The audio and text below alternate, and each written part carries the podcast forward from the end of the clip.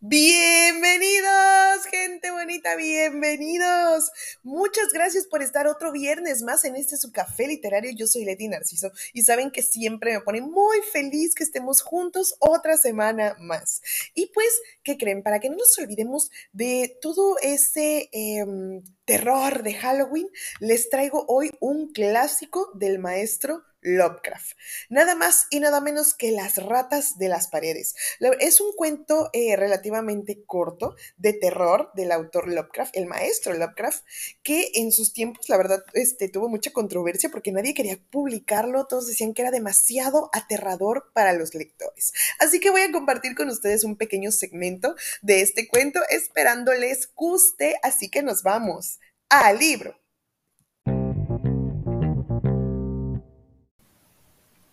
Las ratas de las paredes de Howard Phillips Lovecraft. El 22 de julio tuvo lugar el primer incidente, el cual, aunque apenas se le prestó atención en aquel momento, adquirió un significado premonitorio en relación con ulteriores acontecimientos. Fue tan poca cosa que casi no le dio importancia y apenas pudo advertirse en las circunstancias reinantes, pues debe acordarse que al ser el edificio prácticamente nuevo en su totalidad, salvo los muros, y hallarse atendido por la avedaza servidumbre, toda aprensión habría sido absurda, no obstante las historias que corrían sobre el lugar. A poco más que esto se reduce lo que puedo recordar a posteriori. Mi viejo gato negro, cuyo humor también conozco, estaba indudablemente alerta e inquieto, en una medida que, que no concordaba en nada con su habitual modo de ser. Iba de una habitación a otra, dando la impresión de estar intranquilo y preocupado por algo, y olisqueaba constantemente los muros que formaban parte de la estructura gótica.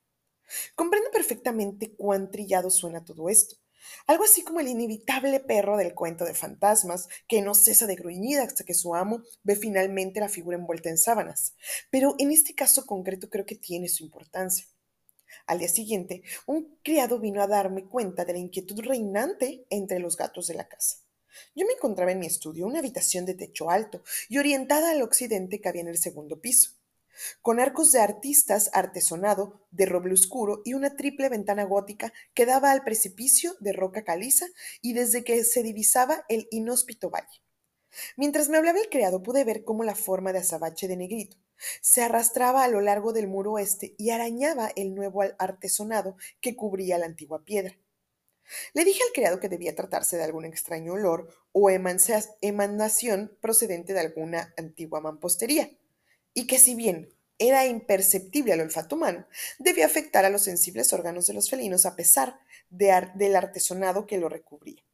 Así lo creía sinceramente, y cuando aquel hombre aludió a la posible presencia de roedores, le dije que en aquel lugar no había habido ratas durante 300 años, y que difícilmente podría encontrarse los ratones de la campiña que los circulaban en los altos muros, pues nunca se los había visto merodeando por allí.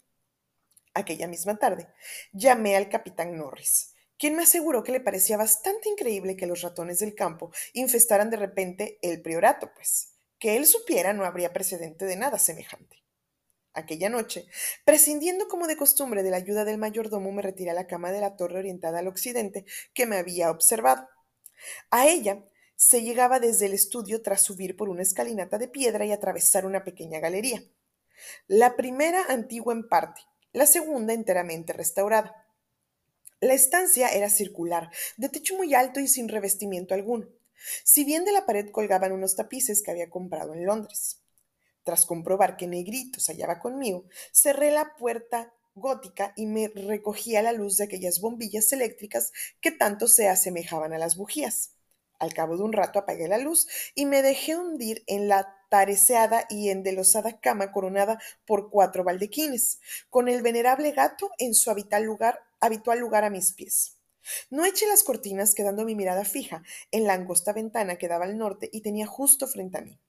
Un esbozo de aurora se dibujaba en el cielo, destacando la siempre grata silueta de las primorosas tracerías de la ventana. En un momento dado, debí quedarme apaciblemente dormido, pues recuerdo claramente una sensación de despertar de extraños sueños, cuando el gato dio un brusco respingo, abandonando la serena posición en que se encontraba. Pude verlo gracias al tenue resplandor de la aurora. Tenía la cabeza enhiesta hacia adelante, las patas delanteras clavadas en mis tobillos y las traseras estiradas cuán largas eran. Miraba fijamente a un punto de la pared, situado algo al oeste de la ventana, un punto en el que mi vista no encontraba nada digno de resaltar, pero en el que se concentraban ahora mis cinco sentidos. Mientras observaba, comprendí el motivo de la excitación de Negrito. Si se movieron o no los tapices es algo que no sabría decir. A mí me pareció que sí, aunque muy ligeramente. Pero lo que sí puedo jurar es que detrás de los tapices oí un ruido, leve pero nítido, como de ratas o ratones escabulléndose precipitadamente. No había transcurrido un segundo cuando ya el gato se había arrojado materialmente sobre el tapiz de matizados colores, haciendo caer al suelo, debido a su peso, la parte a la que se agarró y dejando al descubierto un antiguo y húmedo muro de piedra, retocando aquí y allá por los restauradores, y sin la menor traza de redores merodeando por sus inmediaciones. Negrito recorrió de arriba abajo el suelo de aquella parte del muro, desgarrando el tapiz caído e intentando en ocasiones introducir sus garras entre el muro y la tarima del suelo.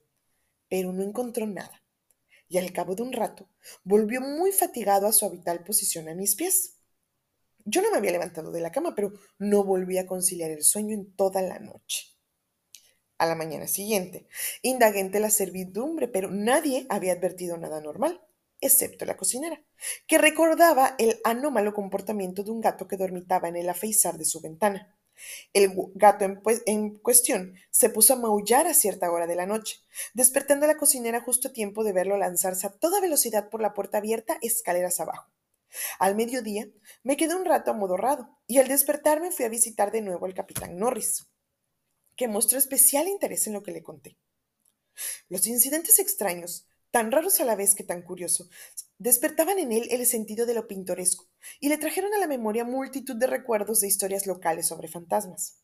No conseguíamos salir de nuestro estupor ante la presencia de las ratas, y lo único que se le ocurrió a Norris fue dejarme unos cepos y unos polvos de verde de París, que de vuelta a casa mandé a los criados colocar en lugares estratégicos. Me fui pronto a la cama, pues tenía mucho sueño, pero mientras dormía me asaltaron atroces pesadillas. En ellas miraba hacia abajo desde una impresionante altura a una gruta débilmente iluminada, cuyo suelo estaba cubierto por una gruesa capa de estiércol. En el interior de dicha gruta había un demonio porquerizo de canosa barba, que dirigía con su callado un rebaño de bestias fungiformes y flácidas, cuya sola vista me produjo una indescriptible repugnancia. Luego, mientras el porquero se detenía un instante y se inclinaba para divisar su rebaño, un impresionante enjambre de ratas llovió del cielo sobre el hediondo abismo y se puso a devorar a animales y hombres. Tras tan terrorífica visión me desperté bruscamente, a causa de los bruscos movimientos de negrito que como de costumbre dormía a mis pies. Esta vez no tuve que inquirir por el origen de sus gruñidos y resoplidos ni por el miedo que le impulsaban a hundir sus garras en mis tobillos inconsciente de su efecto, pues las cuatro paredes de la estancia bullían de un sonido nauseabundo, el repugnante deslizarse de gigantescas ratas famélicas. En esta ocasión, no había aurora que permitiera ver en qué estado se encontraba el tapiz, cuya sección caída había sido reemplazada, pero no vacilé ni un instante en encender la luz. Al resplandor de esta pude ver cómo todo el tapiz era presa de una espantosa sacudida hasta el punto de que los dibujos, de por sí ya un tanto originales, se pusieron a ejecutar una singular danza de la muerte. La agitación desapareció casi al instante y con ella los ruidos. Saltando del lecho, hurgué en el tapiz con el largo mango del calentador de la, de la cama que había en la habitación y levanté una parte del mismo para ver qué había debajo. Pero allí no había sino el restaurado muro de piedra, y para entonces ya había remitido el estado de tensión en que se encontraba el gato debido al olfateo de algo anómalo. Cuando examiné el cepo circular que había colocado en la habitación, pude ver que todos los edificios se encontraban forzados, aunque no quedase rastro de lo que debió escaparse tras caer en la trampa. Naturalmente, ni se me pasó por la cabeza volver a la cama. Así que encendí una vela, abrí la puerta y salí a la galería al final de la cual estaban las escaleras que conducían a mi estudio, con negrito siempre pegado a mis talones. Antes de llegar a la escalinata de piedra, Empero el gato salió disparado delante de mí y desapareció tras el antiguo tramo. Mientras bajaba las escaleras llegaron de repente hasta mí unos sonidos producidos en la gran estancia que quedaba, debajo. Unos sonidos de tal naturaleza que no podían inducir a equívoco. Los muros del artesonado de roble bullían de ratas que se deslizaban y se arremolinaban en un insituado frenesí, mientras Negrito corría de un lado a otro por la irritación propia del cazador burlado. Al llegar abajo encendí la luz, pero no por ello remitió el sonido esta vez. Las ratas seguían alborotadas, dispersándose entre Baraunda con un tal estrépito y nitidez que finalmente no me fue difícil asignar una dirección precisa a sus movimientos. Aquellas criaturas, en número al parecer incalculable, estaban embarcadas en un impresionante movimiento migratorio, desde inimaginables alturas hasta una profundidad desconocida. Seguramente. Oí un ruido de pasos en el corredor y unos instantes después, dos criados abrían de golpe la maciza puerta. Rastreaban toda la casa en busca del origen de aquel revuelo, que llevó a todos los gatos de la casa a lanzar estridentes maullidos y a saltar precipitadamente varios tramos de escalera hasta llegar ante la puerta cerrada del sótano, donde se agazaparon sin dejar de maullar. Les pregunté a los criados si habían visto las ratas, pero su respuesta fue negativa. Cuando me volteé para llamar su atención a los sonidos que se oían en el interior del artesonado, pude advertir que el ruido había cesado. Junto a aquellos dos hombres, bajé hasta la puerta del sótano, pero para entonces ya se habían dispersado los gatos. Luego decidí explorar la cripta que había debajo, pero de momento me limité a inspeccionar los cepos. Todos habían saltado, pero no tenían ni un solo ocupante. Contento porque, excepto los felinos y yo, nadie más había oído a las ratas, me senté en mi estudio hasta que alboró el día, reflexionando intensamente sobre cuál pudiera ser la causa de todo ello, y tratando de recordar todo fragmento de leyenda desenterrado por mí que hiciera referencia al edificio en el que habitaba. Ay, mi gente bonita, la verdad, Lovecraft, el maestro Lovecraft, nunca nos defrauda con sus historias de terror. La verdad, esta de eh, em, Las ratas de las paredes es un clásico cuento del maestro donde como ven pareciera algo pues normal, ¿no? Ratas en una casa, más en una casa vieja. Lo que compartí con ustedes aquí es más o menos a la mitad del libro, porque pues antes nos explica cómo nuestro protagonista llega a esta casa. Eh, gótica, que es una de las palabras que se menciona mucho en el libro, porque pues básicamente ese es el tipo de construcción en el que, eh, en la construcción en la casa donde se encuentra el protagonista nos cuenta por qué se fue ahí, cómo llegó ahí y un poco de la historia del, del, protagonista. Pero a partir de aquí, que aparte me gusta porque empieza con el 22 de julio, que es mi cumpleaños, y pues empieza el primer evento canónico con el que empieza toda la historia de las ratas de las paredes. Eh, la verdad después se pone súper interesante porque empieza a indagar, empieza a querer escuchar las historias y las leyendas que hay alrededor en el pueblo, que pues al principio no creía, y también encuentra la eh, la causa, qué fue lo que pasó ahí, qué pasó antes en esa propiedad. De verdad, yo creo que ni se imaginan, si es que no lo han leído, les puedo asegurar que ni se imaginan cuál es la causa de estos ruidos, así que pues los voy a invitar a, leer este, este cuento del maestro Lovecraft. No se van a arrepentir, aparte es un cuento, es súper cortito, en una tardecita, de verdad que se lo eh, avientan todo completito. No antes de dormir porque puede que tengan pesadillas.